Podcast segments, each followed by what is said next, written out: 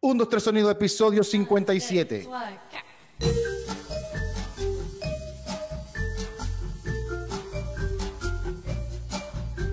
Uno, tres sonido, episodio 57. ¿Cómo están muchachos? Bienvenidos al episodio 57 de este 1, 2, 3 sonido, temporada 6. Ya casi terminando esta temporada. Vienen cambios, vienen cambios, señores, vienen cambios, pero bueno, todos para bien. Este, venimos con muchos, muchos amigos del RON Nacional. Este, muy contento de que cada vez se está sumando gente a, este, este proyecto, pues sí, porque este proyecto es para, para hablar pistolada. Eh, sé que hay muchos, eh, toda la, todo el internet está, y sobre todo el Instagram de, de, lo que son los del rock nacional, están haciendo demasiadas entrevistas, estoy viéndolas todas, este, y me parece genial que todos estén como con esa sed de, de información. Y bueno, eso fue justamente en el 2019, cuando se me ocurrió todo esto y bueno, estoy contento de que muchos otros colegas también lo estén haciendo. Antes de comenzar el programa, quisiera darle un saludo a los podcast aliados track por track que siempre están pendientes de nosotros, a los Peroles de Lucas o el podcast de, Lu de Lucas que habla de los equipos y eso. Está de vacaciones ahorita, el hombre está de vacaciones, se tomó unas vacaciones y eh, a los perfiles de Instagram Rock de Venezuela y World Music at Madness, Gustavo Casas, saludos por allá. Hoy estoy muy contento porque tengo, estoy, creo que es primera vez que hablo con alguien de Uruguay, creo que sí es la primera vez. Tengo un buen amigo allá, que es el, el primer baterista de Horacero que está allá, y siempre hablo con él, pero esta vez en el 1, 2, 3 Sonido es primera vez desde Montevideo y es el señor Dictador. ¿Cómo estás, mi brother? Fino. Aquí saludos desde la República Oriental. Erga, qué fino conversar contigo. Este, eres un personaje que conozco hace tiempo, visualmente, desde Chumpilumpi. Fíjate, pues, te, eché para atrás, te eché para atrás.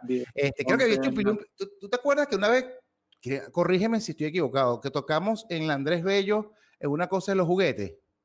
Sí, claro, claro. Con vinilo verso, fue... los mesoneros, eh, Buen Invento y Chumpilumpi, creo.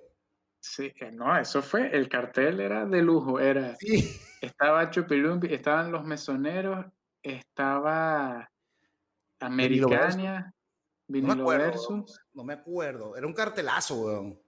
Y no, Charlie Papa se montó, Charlie Papa se montó así sí, de un día chamo, a otro. Era un, auditorio, un auditorio que yo me lo tripié mucho porque esos, esos eran los tipos de conciertos que se hacían aquí en los Estados Unidos cuando las bandas indie hacían giras universitarias y eran así, que tocaban sí. en, el medio, en el medio de, del, del, no recreo, del, del receso de, de, entre materia y materia y tenían sí, que ser dos horas y entonces las bandas tocaban en esos anfiteatros chiquiticos. Yo me lo tripé demasiado, yo me lo tripé mucho. Yo también. Y este caso Eso era como... Es un gran recuerdo para mí. Sí, este caso era porque la entrada era un juguete, me acuerdo. Sí, sí, sí. Y yo me acuerdo porque que... Yo...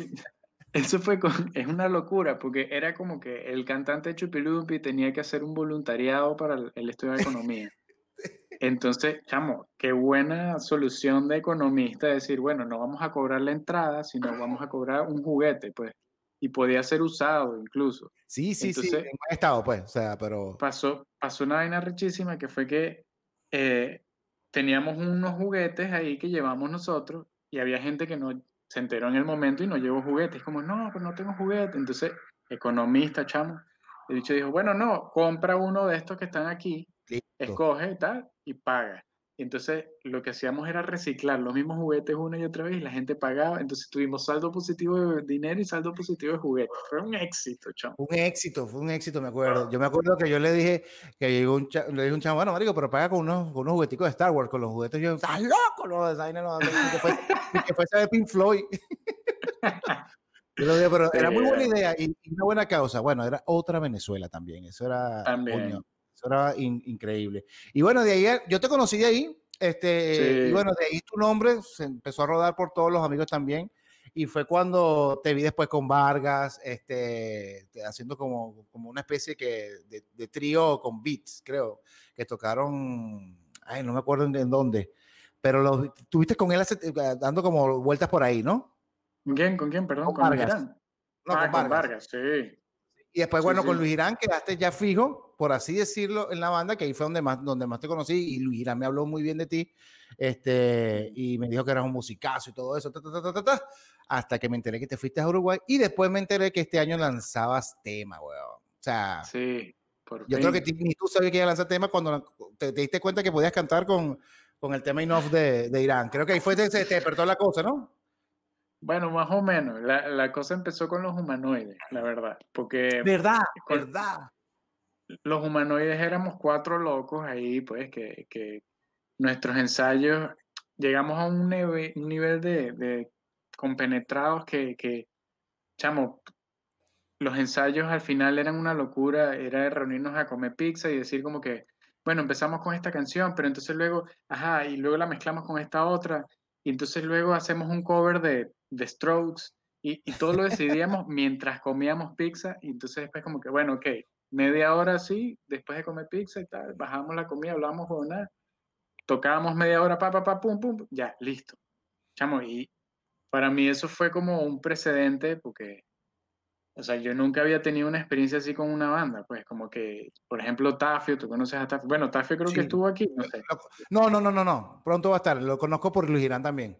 Bueno, Tafio estuvo. Eh, él y yo éramos así como, chamo, gemelos. Nos llamaban los gemelos malditos porque, o sea, había veces que yo hacía un pasito de baile y al mismo tiempo él hacía el mismo pasito de baile y, no nos veíamos, ¿sabes? Como que hacíamos vainas sin ponernos de acuerdo. Entonces yo para todos lados lo arrastraba, pues para todos los demás proyectos y así fue como llegué a Luis Irán con él también, pues, porque cuando Claudio se va, Claudio se fue de los humanoides, o sea, digamos, no se fue de los humanoides, se fue del país, eh, eh, digamos que quedamos ahí con la pata floja, ¿no?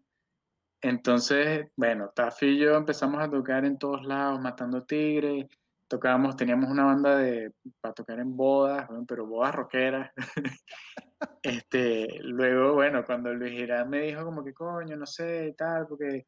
Para los paranoias, ¿no? Se dijo primero para los paranoias. Yo me fui para los paranoias. Yo antes estaba en...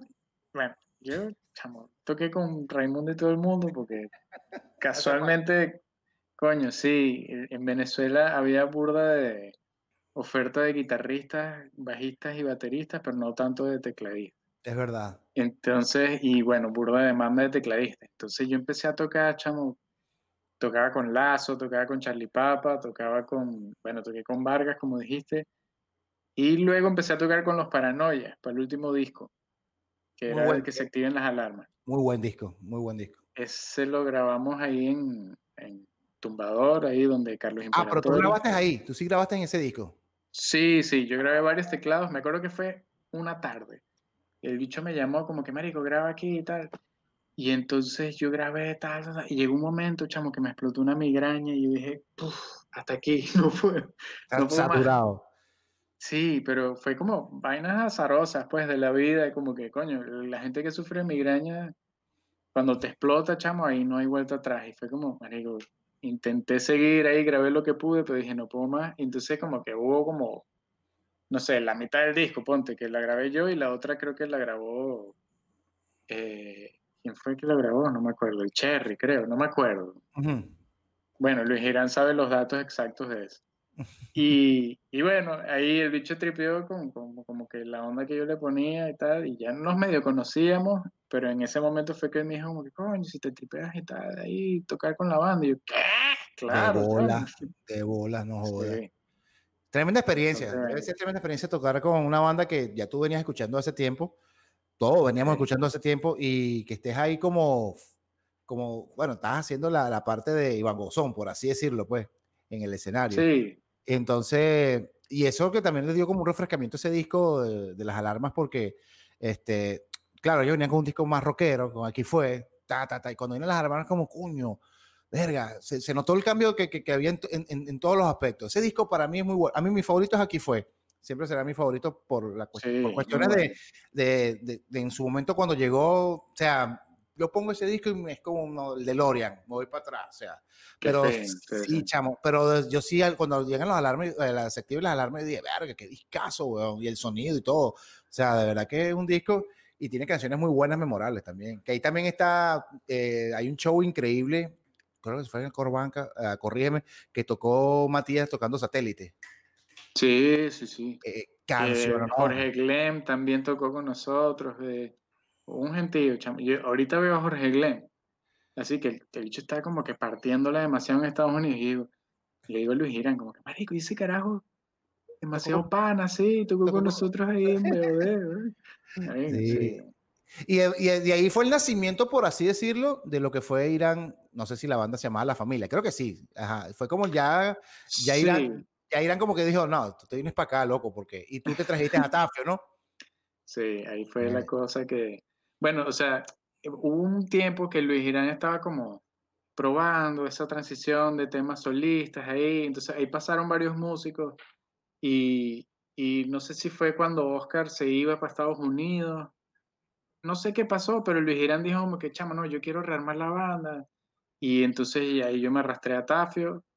Eh, le dije también, creo que fue a Tomás Zavala, que era el de Ultravioleta, no sé si lo conoce. él, está, él está en Chicago, chamo, tremendo baterista. Él tenía una compañía de backline, me acuerdo, V Backline.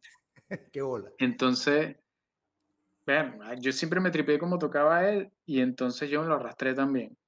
Y esa banda sonó fino, pero Tomás se tuvo que ir, ¿sabes? La condición del país, las circunstancias, entonces él se fue del país. Y por vainas de la vida cayó Chubi. Eso, esa historia con Chubi es, es bien, bien simpática porque él, él vivía en el edificio al lado. Bueno, Claudio de los humanoides también vivía en el mismo edificio de Chubi, pero Claudio era mi pana, pues, de la banda y tal. Pero yo nunca conocí a Chuy y era mi vecino. Entonces, yo lo conocí, imagínate, a través de Tafio, que Tafio tocaba en fauna.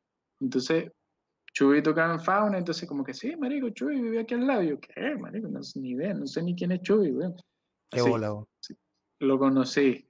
Y entonces, eh, es, muy loco, güey, lo que son las vainas de la música, Porque entonces, un día yo me lo cruzo en, en el CBA, ahí en las Mercedes, y entonces Marico, Chuy, ¿qué más? Coño, ven aquí, caminando y tal. iba para la casa y yo, verga, voy a tocar aquí. No, no creo que no iba a tocar, iba a ver a Laura Guevara que iba a tocar, porque también toqué con Laura Guevara. Ok. sí, chamo, todo el mundo. Entonces, este, te tripeas y tal, venir aquí a ver el toque, dale, sí va. Y después vimos el toque, después nos tomamos unas birras, estábamos en la casa ahí, tripeando. Entonces, él siempre me dijo que era demasiado fan de Sentimiento Muerto empezamos a hablar de sentimiento. Entonces, claro, había una brecha generacional porque él es de la generación sentimiento muerto. Yo soy una generación posterior que escuchó desorden. Entonces, yo escuchaba desorden y amigos invisibles. O sea, yo soy de esa, de esa camada. Entonces, yo como, coño, sentimiento, no sé, tal, porque, verga, no es mi época y no sé, no me gusta tanto. Y yo como que, no, no, pero escúchate este disco, escucha esta canción y escucha esta vaina. Y yo como, bueno, sí, sí va. Entonces, luego con las sesiones de rock, comienza este ciclo de sesiones de rock que empezó con los humanoides y luego Félix Ayuda empezó a, decir, a decirle a otra gente y tal. Le dice Luis Girán, como que mira, sesiones de rock de sentimiento muerto. Entonces ahí creo que Tomás Zavala ya se había ido, Oscar no estaba, entonces Luis Girán como que coño, marico, estoy armando la banda, tal, pero necesito un baterista, pero coño, tiene que ser un bicho que se tripee de sentimiento. Y yo como que, dude. Te la tengo. sí. Y entonces, bueno, ahí fue. Entonces ahí yo presento a Chuy, Luis Girán y tal. Y se enamoraron. Y sí, pero fue muy loco porque estábamos Tafio y yo, que éramos los twins ahí, los gemelos malditos en los humanoides. Y me acuerdo un, un día perfecto, me acuerdo porque fue un 14 de febrero o un 15 de febrero. Fue como el día de los enamorados o el día después, no me acuerdo. Entonces estaba en mi casa, creo que mi familia no estaba, no sé qué pasó, estábamos solos en la casa y nos caímos a birras y tal. Y entonces yo tuve que salir un momento porque yo siempre tenía un toque, un ensayo, una vaina. Entonces yo dejé a Chuy y a Luis Irán en mi casa cayéndose a birra. Cuando regreso, como una hora después, los bichos ya eran besties, eran así como marico, twin, se llamaban Twin ellos. Eh, entonces, como que, ¿dónde estuviste todo este tiempo, weón? sí, Un bro, un bro, bromance. Bromance total, Entonces los bichos escuchaban Rush, eran fanáticos de Rush los dos. escuchaban The Cure los dos. los bichos escuchaban Sentimientos los dos. Yo me enteré hace poco, o sea, desde que Luis vino, De, mentira, que él era fanático de Rush, weón. No, no tiene pinta de ser Sí. o sea, que escucha Rush, weón. Es Entonces yo- verdad, es verdad, porque es como un, un tipo de gente, la gente que escucha Rush, ¿verdad? Es Tiene Como un perfil. pegado, como un pegado con pelo largo y vaina. Y coño, Sí, sí. pero se ve que se lo tripea hace tiempo porque se sabe. Bueno, Luis sabe bur de vainas de lo que le, de lo que, de lo que le gusta. Y cuando le- se murió Neil Peart, el bicho estaba dolido, estaba así como que, mire, qué cagada. Sí, ídolo, su ídolo Fanático, de infancia. Sí. Sí, sí. Pero es muy de pinga. es Eso, eh, lo- lo- la conexión entre dos músicos es muy arrecho, weón. Eso, eso es una cosa que, no sé, no sé, no sé si alguien lo puede, el que no es músico, no sé si lo puede entender. Claro, a lo mejor tienes tu compañero de birra, tienes tu compañero para jugar béisbol, todas esas cosas, pero yo siento que lo que se vive en tarima y cuando hay dos personas que están muy conectadas, eso, verga, eso es como, no sé cómo decirte, es, otra como algo muy, Sí, o sea, sí, yo lo he sí. vivido y es otra vaina porque sientes cuando vas a hacer el cambio, cuando sabes que vas a hacer una cosa, la otra persona ya está al tiro, es muy Sí, arrecho, es muy arrecho. Y No sé cómo chimbo cuando- describirlo. Sí, y el eso es lo malo para saber en tarima, ensayando, Sí. más que todo en tarima, cuando estás en vivo, que tú vas a hacer una vaina, ah, ya sé que me toque dar una vuelta porque va a haber un jamming, qué sé yo, y esas son vainas nada más que se saben cuando hay una conexión, y eso es increíble. Yo creo que la, la mejor descripción gráfica que he visto de eso, no sé si viste una película que se llama Scott Pilgrim. Claro, huevón, una de mis favoritas. Bueno, eso, que cuando los bichos están tocando, que es como pff, una explosión de y se electricidad. así odia, como- y, se- y se- y- y en los ensayos se tiran mierda, no sé qué, y cuando tocan es otro peo.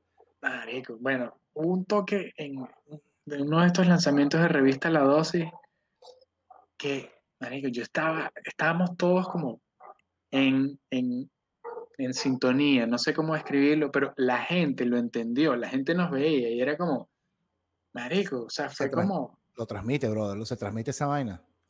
Y la gente y se lo estábamos, como- estábamos como en trance, chamo, sí, yo de pana, o sea, el país se estaba yendo a la mierda y, y esa era la única cosa, de las pocas cosas buenas que yo, que yo tenía en ese momento, que yo decía como que, "Verga, pero la vaina sigue valiendo la pena. ¿sabes? Exactamente, sí, bueno, virga, esta- esta- este, tipo de vaina no la voy a encontrar en ningún lado.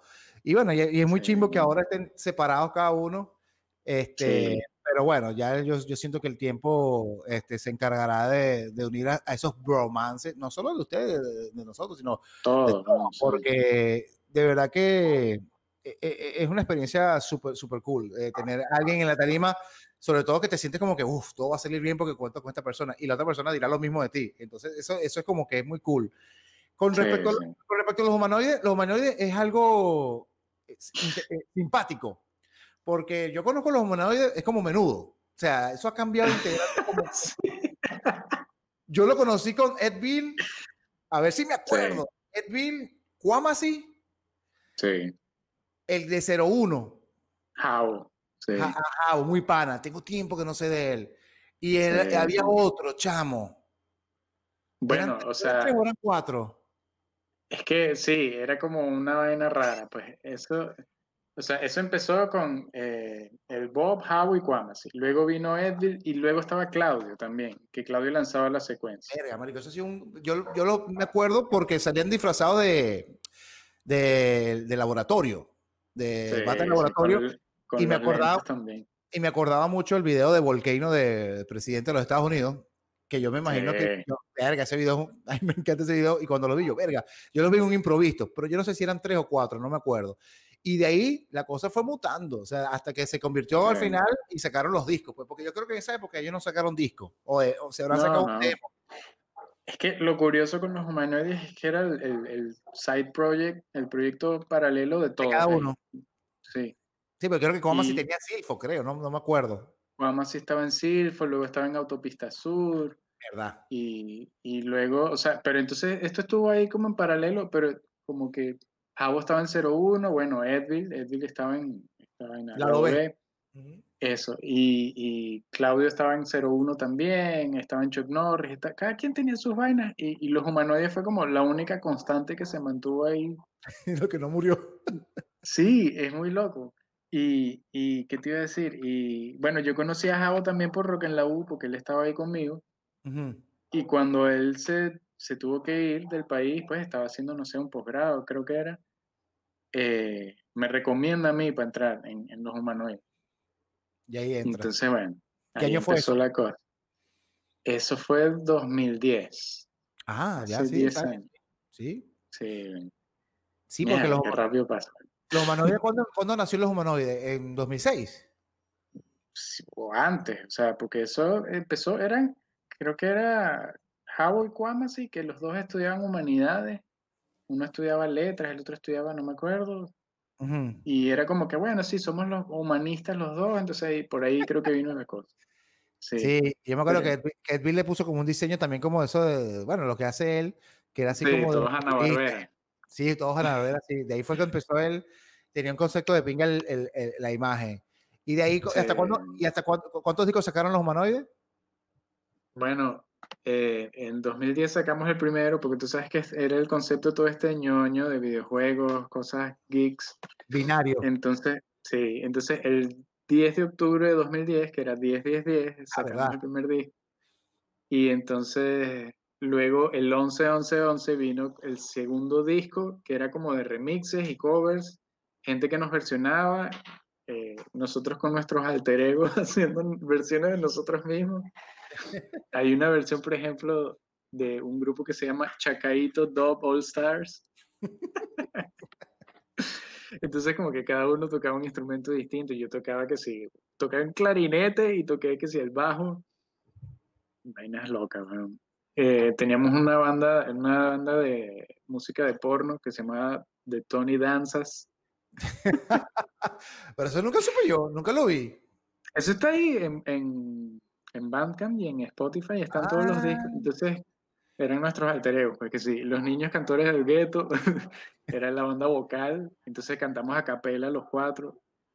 También estaba que sí, Presidente, Nana Cadavieco, hay un poco de gente que nos hizo covers ahí. ¿En serio? Y luego, el 12-12-12 sacamos el siguiente disco.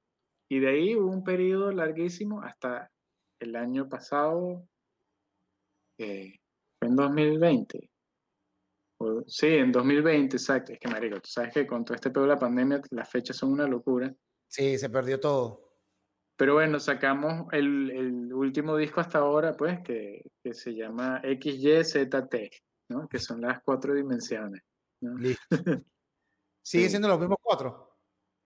Sí, sí. Eh, digamos que ahorita para este último disco, como que recopilamos toda la gente que tocó con nosotros entonces Chuy participó porque Chuy en algún momento nos hizo el kit, Tomás Zavala también participó porque nos, nos tocó batería en, durante un tiempo.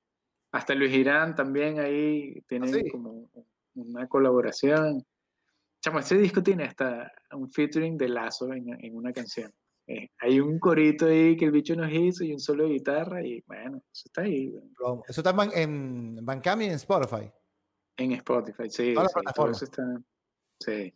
Bueno, te y, y hay, hay, unas sesiones de pandemia también que hicimos, ahí cada quien desde su casa. Ah, activo, ¿no? Sí, sí. Desde lejos, pero activo. Sí, sí. Entonces nos tripeamos ahí la vaina de que, bueno, cada humanoide, como sabes que éramos todos, eh, venimos de otra galaxia y tenemos millones de años explorando. Un pedo de teatro también. Sí, sí, entonces bueno, nos tripeamos ahí como que bueno, la misión interplanetaria sigue, pero cada quien desde distintas latitudes del planeta Tierra, ¿sabes? Toda la vaina ahí está justificada. Pues. no, pero está fino. Y lo bueno es que tienes, bueno, entre comillas, que bueno, que tienes cerca a Cuama, si no has ido para allá, para, Buenos Aires a visitarlo. Sí, sí, sí, de hecho sí. Y bueno, eh, toda la excusa de esto, ¿no? Me imagino que es para hablar de, la música que estoy sacando ahora, ¿no? Todo este preámbulo. Pero bueno, la cosa es que yo comencé a grabar, comencé a producir desde 2015 por ahí. Empecé a producir temas, sí. Pero, coño, es una vaina ruda porque, porque, o sea, yo quería hacer un disco bien comercial, bien... Y, y una de las vainas que uno uno subestima burda la música pop, uno subestima burda la música comercial, y uno dice como que, bueno, incluso el reggaetón, o sea, uno dice como que, bueno, cualquiera hace esa vaina, cualquiera hace, ah, son cuatro acordes y vaina. Y marico, no, no es juego de carrito, entonces yo, yo iba con ese approach un poco también así como que, no, yo quiero hacer una vaina pop, yo quiero... Pero una de las cosas que requiere el mundo pop y el mundo comercial eh, es mucha plata. Bueno, como todo, no, no, todo en el pop, en todos lados. Exacto, sí, bueno, incluso el rock también, ¿no? Pero digo, eh, el rock tú puedes decirle a los panas que toquen así, bueno, de panas, pues, ¿sabes? Como que, eso sí es verdad, eso sí es verdad. Hay un amor, es como que una lealtad. Entonces, coño, pero yo quería hacer un disco pop y, y la vaina estaba muy cuesta arriba con, con, el presupuesto. Yo agarré los ahorros de mi vida, los invertí en esta vaina, lo empecé a grabar con eh, Coco, Coco Díaz. Sí, claro. Que es el tecladista de Desorden. Sí, sí, sí. Bueno, que él, él, le produjo los discos, los primeros dos discos a Lazo. Y, y, entonces ahí Lazo me hizo la segunda y tal. Yo empecé ahí pero coño, me quedé sin gasolina, pues la vaina se complicó y, las canciones fueron quedando engavetadas. Pues. Entonces, sí, yo tenía ahí como, coño, tenía varios temas. Entonces, esos son los temas que estoy rescatando ahora. No todos, porque el próximo que voy a sacar, eh, en los próximos meses, lo produje en Buenos Aires con Cuamas. Ok. Entonces, de ahí viene la vaina, así todo el preámbulo para decirle que, bueno, sí, para que Cuamas en Buenos Aires. ¿Qué, es lo que ha hecho? Sí, sí. Entonces, bueno, chamo, se viene, ahí por fin, ¿no? Después de varios años ahí en el tintero, engavetados, yo digo que estaban como macerándose, pues, como un buen ron. Entonces, bueno, logré sacar ahorita aquí uno de los temas que tenía que estaba toda la pista instrumental, todo producido, todo bello, y no me dio chance de grabar las voces. Entonces, aquí tuve el contacto de eh, un pana, unos panas uruguayos, ¿no? Él se llama Guillermo Berta, él toca y produce aquí, tiene un estudio en su casa, y muy pana, yo lo conocí precisamente en 2010, porque tocaba, chamo, sí, qué locura, me siento como el Forrest Gump del rock venezolano. Yo toqué en una banda de folk que se llamaba Jóvenes y Sexy, no sé si lo llegaste a conocer. Con Chequi, creo que se llamaba. Chequi, sí, y, la chamita. Arena, exacto. Que ella es de San Antonio, ¿sí? Sí, sí, sí, sí, sí, es. Nunca la vi en San Antonio. Era de San Antonio, pero vivía en Caracas. Exacto, sí, sí. había mucha gente así que, que, no tenía bien, no tenía bien San Antonio, simplemente era dormir. Ella era una sí. así más o menos. Sí. Bueno, entonces esa banda tuvo como un auge porque eran como una banda de folk, indie, una música bien de pinga. A mí me gustaba mucho. Y yo empecé a tocar con ellos, tocaba teclados y el, y el glockenspiel, el, como un xilófono, ¿me acuerdo? Entonces ellos me invitaron a tocar en un festival en Sao Paulo, Brasil. Yo. Ellos afuera la movían. Me acuerdo que que si Julieta Venegas les comentaba en el SoundCloud, en el MySpace, me digo, en el MySpace. Y yo como, marico, Julieta Venegas les está comentando, ¿no? Qué loco, Y en Venezuela, de vaina llenada a saquebar, Sí, muy loco. Entonces, bueno, tocamos ahí en este festival en Sao Paulo, en Brasil, y la otra banda invitada era una banda que se llama Franny Glass, que es una banda de aquí de Uruguay, que aquí es un, es una banda, pero en realidad es, es el proyecto de una persona que se llama Gonzalo Denis. Y entonces, bueno, nos hicimos muy buenos amigos. Y ahí yo conocí, yo no conocía uruguayos en mi vida. Pues, o sea, tenía un par de vecinos que eran unos señores mayores ya. Y entonces los conocí, coño, hicimos clic, me cayeron burda de bien, la pasamos súper bien. Y siempre mantuvimos ahí el contacto, ¿no? Que sin Facebook y esto. Entonces, estando aquí, yo retomo el contacto con ellos y hablo ahí con Guillermo, que es este productor, y él me dice, no, vale, chamo, vamos a sacar esos temas tuyos, vamos a terminar esto y tal, coño, no puede ser. Y una motivación ahí. Sí, entonces, eh, bueno, ahí grabé las voces y bueno, eso es lo que salió ahorita, este tema que se llama No Digas, que lo grabé aquí en la Rambla en la playa de, aquí en Montevideo. bueno, la verdad que no está haciendo frío, está haciendo calor, calorcito más o menos. No, exacto. Ahorita está en verano, sí. Y eso en frío es sabroso, meterse en esa playa ahí, ¿no? en, junio. Sí, rudo. El, yo quedé, Yo quedé impresionado fue con la edición del video, weón. Que me encantó. No sabía que lo habías hecho tú. Lo hice yo, sí. Qué bolas, weón. Eh, sí, bueno, porque sabes que todos los rockeros en Venezuela tenemos un, un as bajo la manga que es así nuestros day jobs, ¿no? Nuestros trabajos de día, de oficina, de lo que sea. Entonces, yo desde 2011 por ahí trabajé en Canal Sony, ¿Ah, sí? en AXN, sí. Luego trabajé en HBO. O sea, que eres, eres una pala editando. Entonces sí, ahí me fui fogueando en la edición y, y, yo me acuerdo que yo cuando entré como pasante en AXN, yo mentí, Yo dije que yo sabía usar Final Code y yo no tenía idea. Mentira. ¿Y, te, te, te, caíste a coñazo ahí? Sí, y así fue como aprendí. Y, y, lo, y lo recho que, bueno, tarde o temprano me van a votar, porque se van a dar cuenta que... Sí, y como que, bueno, estoy pasante, pues no tengo nada que perder. Ah, eras pasante, era pasante. Sí, en la ah, entrevista yo dije como que, no, yo sé hacer eso, sí, yo sé editar, claro, video, sí, vale, chamo. Mira. y luego me contrataron, entonces fue como, bueno, no lo hice tan mal, pues. Coño, ¿y con qué estás editando ahorita? Con Premiere. Premiere, Premiere sí. Sí, sí.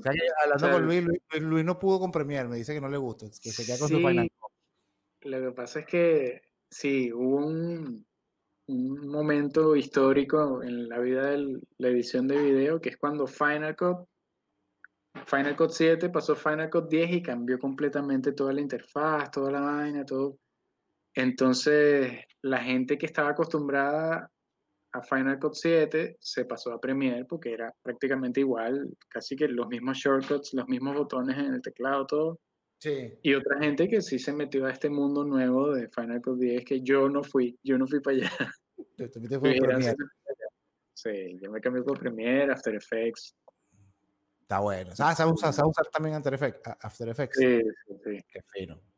Muchachos, aquí hacemos una mini pausa para que sepan lo que están conectados. Pueden hacerle preguntas a Dictador.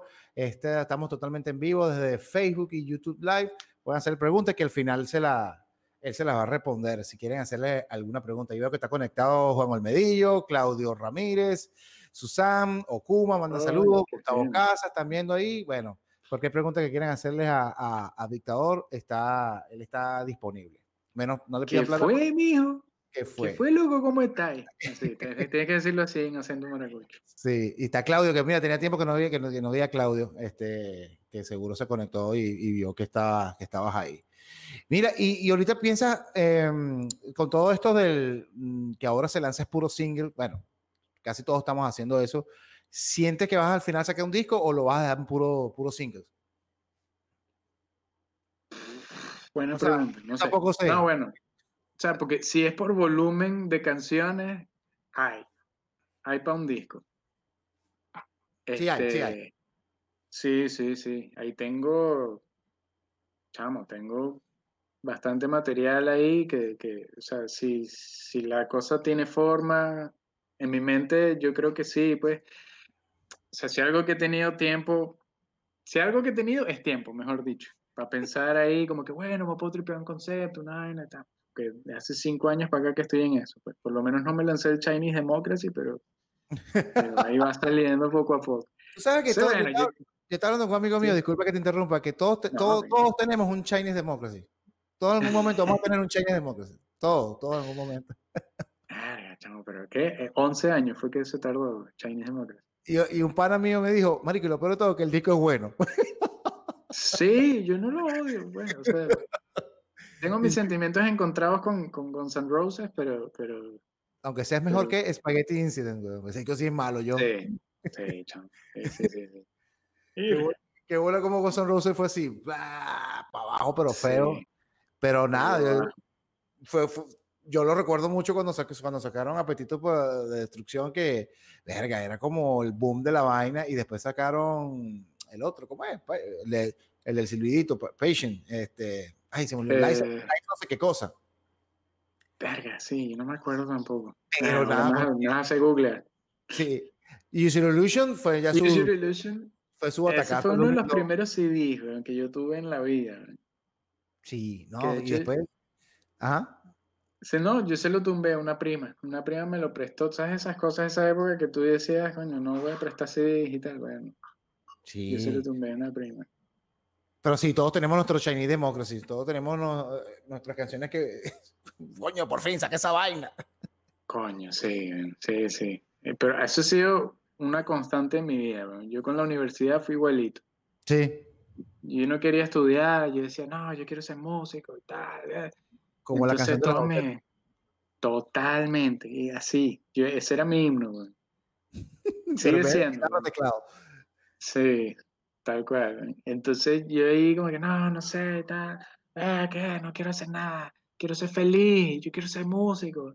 No tienes deuda. Entonces, sí, entonces mis viejos como que, bueno, pero sabes, coño, ah, pero no hay ahí de respaldo, ¿sabes? Por Sí, si sí, sí. acaso, tal. Los viejos saben demasiado, weón. Sí, pero entonces yo de hippie también me lancé como que, bueno, yo voy a estudiar artes en la central y filosofía en la católica al mismo tiempo porque puedo. Así, Te volviste, lo- loco. loco. me volví loco. Entonces, claro, yo en ese momento no entendía lo que costaban las cosas, ¿no? O sea, mis padres daban clases en la católica, entonces yo tenía la beca y yo como que, bueno, aproveché esa vaina, porque mm, la católica era cara. Pero la aprovechaste, qué bueno. ¿no? Sí, entonces, pero luego, así, a mitad de carrera dije como que, ¿sabes qué? No, esto, filosofía es una intensidad loca, eh, arte a mí no me gusta, yo quiero ser artista, pero, pero no, la carrera de arte en la central no es para ser artista. Bueno, en mi opinión. Sí, sí, sí. Entonces, entonces ahí fue que me cambié a comunicación social y empecé como que, bueno, ahí hay como un punto medio, puedo hacer música, puedo hacer audiovisual, puedo hacer Estás en lo tuyo. Sí. Y, pero imagínate, pasaron años. Yo empecé la universidad en 2003 y me gradué en 2011. De doctor. Me, me lancé en Chinese Democracy. Sí, Por cierto, tú también le metiste y estuviste involucrado mucho en obras de teatro, ¿verdad? Estaba en, más que en, en obras de teatro, estaba con la impro, con noches de impro. Ah, sí, yo pensé que estabas metido en- como en obras de teatro haciendo como que o- obras de musicales, vaina de esas. Me pareció. Bueno, sí, o sea, Ah, ok. hubo una, un momento ahí, lo que pasa es que yo tenía muchos amigos teatreros, muchos amigos actores, directores, escritores, entonces, coño, eso al final ahí como que ellos te terminan contagiando, tú vas a ver las obras, tú entiendes ahí un poco el, gracias a ellos, ¿no? Que te comentan, me imagino que como con la música, ¿no? Que tú vas a un toque con un músico y tú no eres músico y tú dices, verga, qué arrecho lo que está haciendo el bajista, entonces como que, ah, mira, mira, sí, el bajista está haciendo algo ahí, entonces empiezas a apreciar un montón de cosas que no veías antes, ¿no? Algo así me pasó con el teatro. Entonces yo empecé a soltarme, cuando me empecé a soltar a cantar, empecé a ver clases de canto y entonces em, esta profesora de canto que se llama Caterina Arocha me empezó a jalar para su mundo de cantar, cantar así en, en grupos, en, en vainas, ¿sabes? Como cantante de oficio, pues.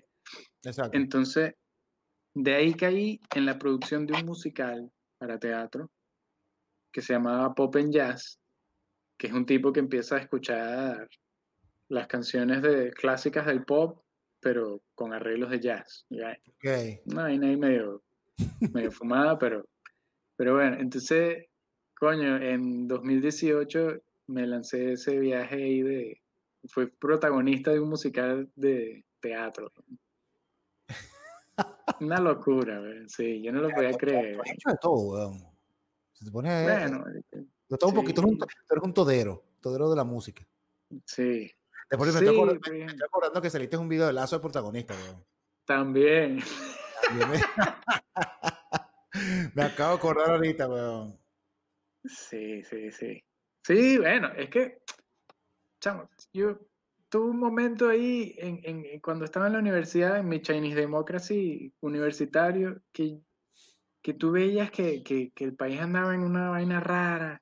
Entonces mis papás como que, coño, pero ¿será que nos vamos y tal? Y entonces nos fuimos a España. Yo me fui dos años a España A verga. y la pasé horrible. Mi primer invierno. Mi primer invierno ahí fue como, verga, man.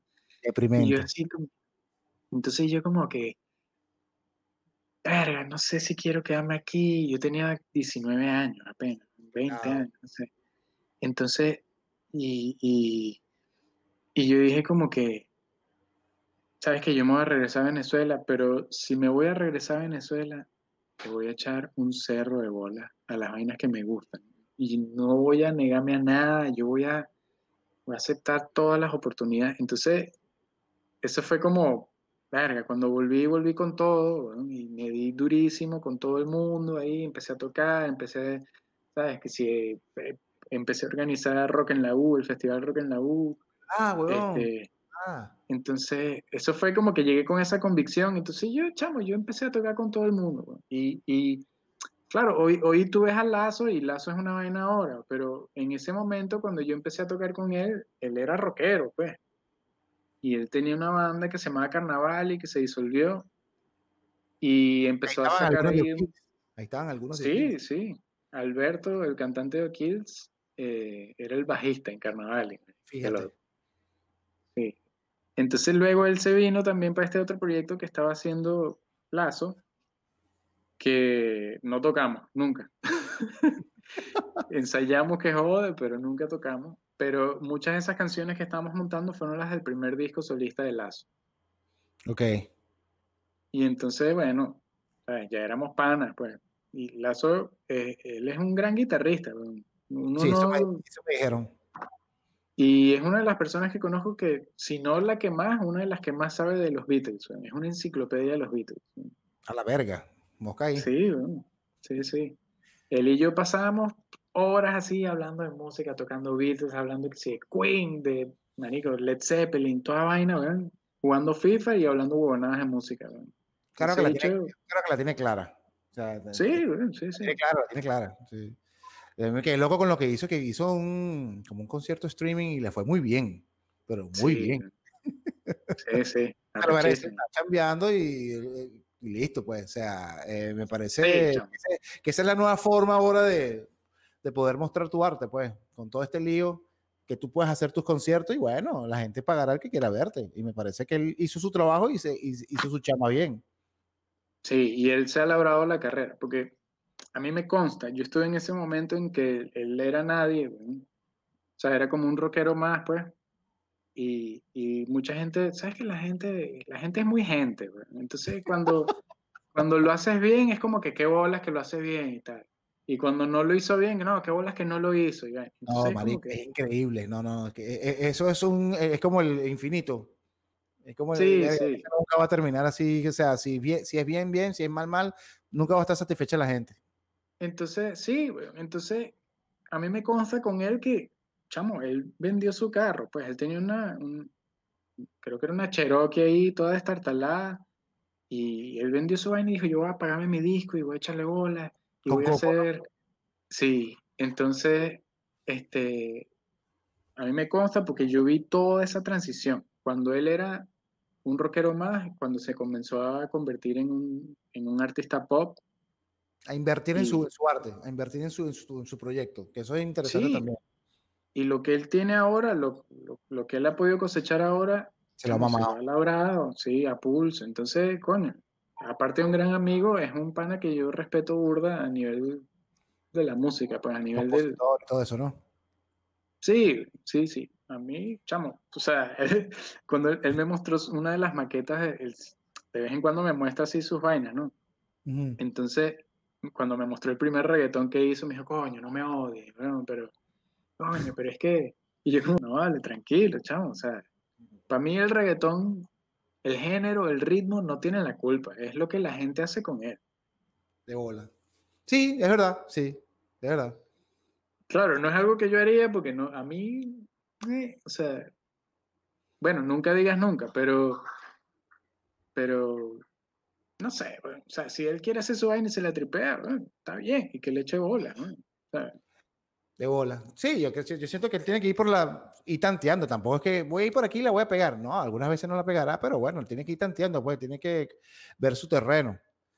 Sí, sí, en el POE de la música comercial se mueve mucho con las tendencias, pues. Entonces, Ese es Mm. otro, que, que- que es un carajo que está en las redes, que, te- o sea, es otro peo distinto a ti o a mí, pues, ¿me entiendes? Es, es otro lío. Y chamo, ¿y por qué no te fuiste a México? Por la pregunta, ya que tienes, no sé, aquí, ya que tienes allá a, a- a varios amigos allá, este, no sé, Este, sí, lo que pasa es que eh, aquí, el- el- aquí la marihuana es legal, bro. No, mentira, no, mentira, nada que ver, bro. Nada que ver con eso. ajá, No, sí, este, no, no. Eh, no, fue por, por una situación de, bueno, primero papeles. Eh, para México, en el momento en que yo decidí irme, estaba complicado con los papeles y ni de vaina me quería ir ilegal, esa, lanzarme esas locuras. Verga, no sé. Quería cuadrarme un trabajo, quería... Entonces, en ese sentido, eh, el cono sur era más receptivo en ese momento. ok, Entonces, este, yo estaba ahí como que entre Argentina y Uruguay, eh, pero entonces Argentina también se empezó a complicar y, y bueno, o sea, yo no, me vine, me vine con, con Yesenia, con mi novia, y, y fue una decisión como que bien pensada, como, bueno, vamos a ver bien, o sea, eh, ahorita Caracas, en el momento que nos fuimos, bueno, ahorita también está terrible, pero en el momento que nos fuimos fue como uno de los picos así de, de crisis chimba, o más que picos valle, pues. Vivi- vivi- viviste eso, ¿no? Sí, sí, fue un momento un poco... Yo no lo viví, weón, fíjate, yo me fui en el 2012. No, tú te fuiste antes de la pelazón, chamo. Sí. Eh, sí. Este, nosotros, yo sí vi vainas feas, pues como los contrastes también. Yo me Sí, estaba sí. volviendo un poco loco, como que veía a la gente desmayarse en el metro, por ejemplo. Ah, ¿sabes? ¿No desayunaste? Bueno, ibas en el metro y te desmayaste, bueno, porque no comiste, no cenaste ni, ni desayunaste. Marico, horrible. Y al mismo tiempo me iba a trabajar en una oficina donde era el otro contraste, ¿no? Como que eh, la abundancia, como que gente que pedía un delivery ahí, ah, voy a pedir delivery de desayuno, ay, no quiero más, voy a botarlo. O sea, yo era como, no, marico, marico, tú estás loco, ¿sabes? Dame acá eso y yo me comía la vaina, ¿sabes? Y era como, entonces, ahí me estaba volviendo loco. y eso y la hostilidad también en la calle, aparte de la inseguridad, las razones que ya todos conocemos, pero había una cosa ahí humana que, que yo, a mí se me estaban volando los tapones. Entonces, cuando vi Uruguay, fue como, coño, Uruguay es tranquilo, estás como en una ciudad, pero estás como en un ritmo no tan acelerado, eh, la gente habla tu mismo idioma, hay mucha cultura, hay mucho rock, hay... Sí, sí, rock. Chamo, tú te montas en los autobuses y aquí la gente se da duro, las bandas locales. Qué arrecho, qué Que arrecho. los buenos muchachos, la vela puerca, o sea, Bandas clásicas de allá, pues. de aquí, locales que yo no conocía, pero aquí la gente entregada, y claro, y los anglosajones también, ¿no? Tú te montas en un autobús y hay su Pink Floyd, su Aerosmith, su ACDC. Coño, no sabía esa vaina, weón. sí. Que es Por esa cosa lado- que, Por ese lado te lo, te- estás tranquilo. sí, porque, chamo, no Es me siento un bicho fino. raro. Exacto, es fino. Entonces, a- a- al punto que es hasta. Ahora me da rechera y todo, pues, porque todos son como yo. No jodas. Yo quería, yo quería ser único. Sí, nada, bueno. Eh, pero eso, como que la gente maneja tus referencias, ¿no? Y, y eso se agradece, pues, como que. Y, y de las bandas nuevas de allá, ¿qué, ¿cuál es la que, que, que, que- O sea, que ahorita tuve, estoy un poquito pegado con el rock argentino nuevo, que sí, Indios, este, bueno, para mí Sí. es nuevo porque Ay, yo me voy a estar ajá. grabar. Pero sí sé que hay unas buenas bandas allá en Uruguay, por ejemplo. Bueno, el Cuarteto no, me imagino que debe ser la cosa más famosa allá, que a mí me gusta mucho. eh, hay una vaina con, con, con Uruguay que, como apenas son 3 millones y medio de personas, desde hace 60 años, no, no sube ni baja. Qué bola. weón. Entonces, eh, como son tan poca gente, como que todo es muy accesible. Entonces, aquí tienes, por ejemplo, a Jorge Drexler, weón, y tú lo puedes ver en la calle, pero no andas con el faranduleo, ¿sabes? Ah, Como ok. que- El trato es muy horizontal. Es como, bueno, sí, está Jorge Drexler, coño, sí, arrecho, el carajo ganó un Oscar, pues, pero, pero ¿sabes? No va a poner como, ah, una foto, un selfie, vaina. No, es muy loco. Entonces con el cuarteto pasa eso también, como que, ah, sí, bueno, sí, yo conozco al bajista, todo el mundo conoce a un integrante. Y, Mm. y sí, yo ensayaba, uno de ellos creo que tenía una sala de ensayos, y ah, yo ensayaba ahí en la sala de ensayos de este pana. Y coño, pero a mí me gustan más las canciones viejas del cuarteto. Todo el mundo dice eso aquí. Que claro, tiene años, tiene años echándole bola. muchos años. Ellos empezaron en los 80 y eran canciones gafísimas. Era como decirte. Coño, no sé cómo decirte, pero eh, ellos tienen una canción que dice como que me, me, me agarré el pitito con el cierre. Ahí- o sea, como que me machuqué, me machuqué el pipí con el cierre del pantalón. Esa es la canción más famosa de ellos antes. O el día que Artigas se emborrachó, que ese sí fue eh, polémica aquí porque eh, Artigas es como el Simón Bolívar, igualito. Simón Bolívar de acá de Uruguay. Entonces, ellos hicieron una canción el día que Artigas se emborrachó y entonces como que fue toda una polémica aquí, que qué bola, los símbolos patrios, y vaina. Y lo que hicieron fue hacerle demasiada publicidad, entonces todo el mundo quería escuchar la canción de- del día que Artigas se emborrachó. Qué arrecho. Entonces, entonces sí, entonces después fue que nosotros lo conocimos porque lo pasaban que sí en Canal Sony, ¿no? Ey, Canal Sony lo puso en rotación y luego cayó en Oh, MTV y con los videos de colores. Este, el de Yendo a casa de Damián. ese es el que, el- con ese fue el que todo el mundo conoció en Venezuela. Bueno, digo yo, a, a Cuarteto. Sí, Y, y sí, tenía buenas sí. letras, tenía buenas canciones con buenas letras, weón. arrechísimo. A mí me encanta la de Ya no sé qué hacer conmigo. Chamo, ese es rolo de letra. ¿eh? Coño, y ahora voy a ver cuál es la canción del pitito, ¿cómo es? Eh, Sí, me- déjame buscártela a ver si te la consigo, pero me da demasiada risa, pues, como que eran canciones gafísimas. La puedes poner aquí en, en el chat. Y de las bandas nuevas, ¿qué, qué, qué- cuál es la banda nueva sin, que está marcando la pauta en Uruguay? Que tú hayas escuchado. Verga, eh, es- está complicado con bandas nuevas, o sea, porque para mí todas son nuevas, ¿no? Ah, bueno, es pero- otra, otra cosa. Pero em, hay una banda de acá que me gusta que se llama Los Buenos Muchachos. Eh, no te va a gustar, es más o menos famosa. Sí, sí, es famosa, sí, sí, sí. Em, ¿qué otra vez? Eh, coño, no sé, pero del, del fenómeno rioplatense en general, porque aquí se consume mucho también de, de- de Argentina. Argentina. Mm, Hay una banda que me gusta mucho que se llama, usted señálemelo. No sé Ah, si sí, la escuchado. Los nombres, porque me voy a meter- ahorita me va a tirar un puñal de rock, de rock argentino nuevo, que está que si el policía motorizado, este, Sí. señala, indios, está, hay, hay varios, hay varios ahí que yo me voy a tirar un puñalito ahí porque se ve que está, hay una, bueno, ese indio, por ejemplo, me recordó mucho a Babasónico, pues, pero me pareció más melódico, Exacto. me gustó bastante, pero siento que viene una, una camada de, de, de buena música del rock argentino. Sí, sí. Y, chamo, no sé, o sea, es como, hay oleadas, pues, y, y aquí hay una cosa que es que la gente tiene mucho amor por lo propio.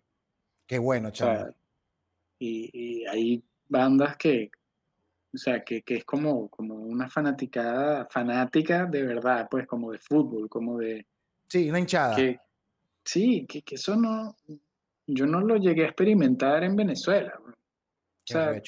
Sí, sí, era sí, muy incipiente, pues, no voy a decir Yo que no lo experimenté, pues, pero...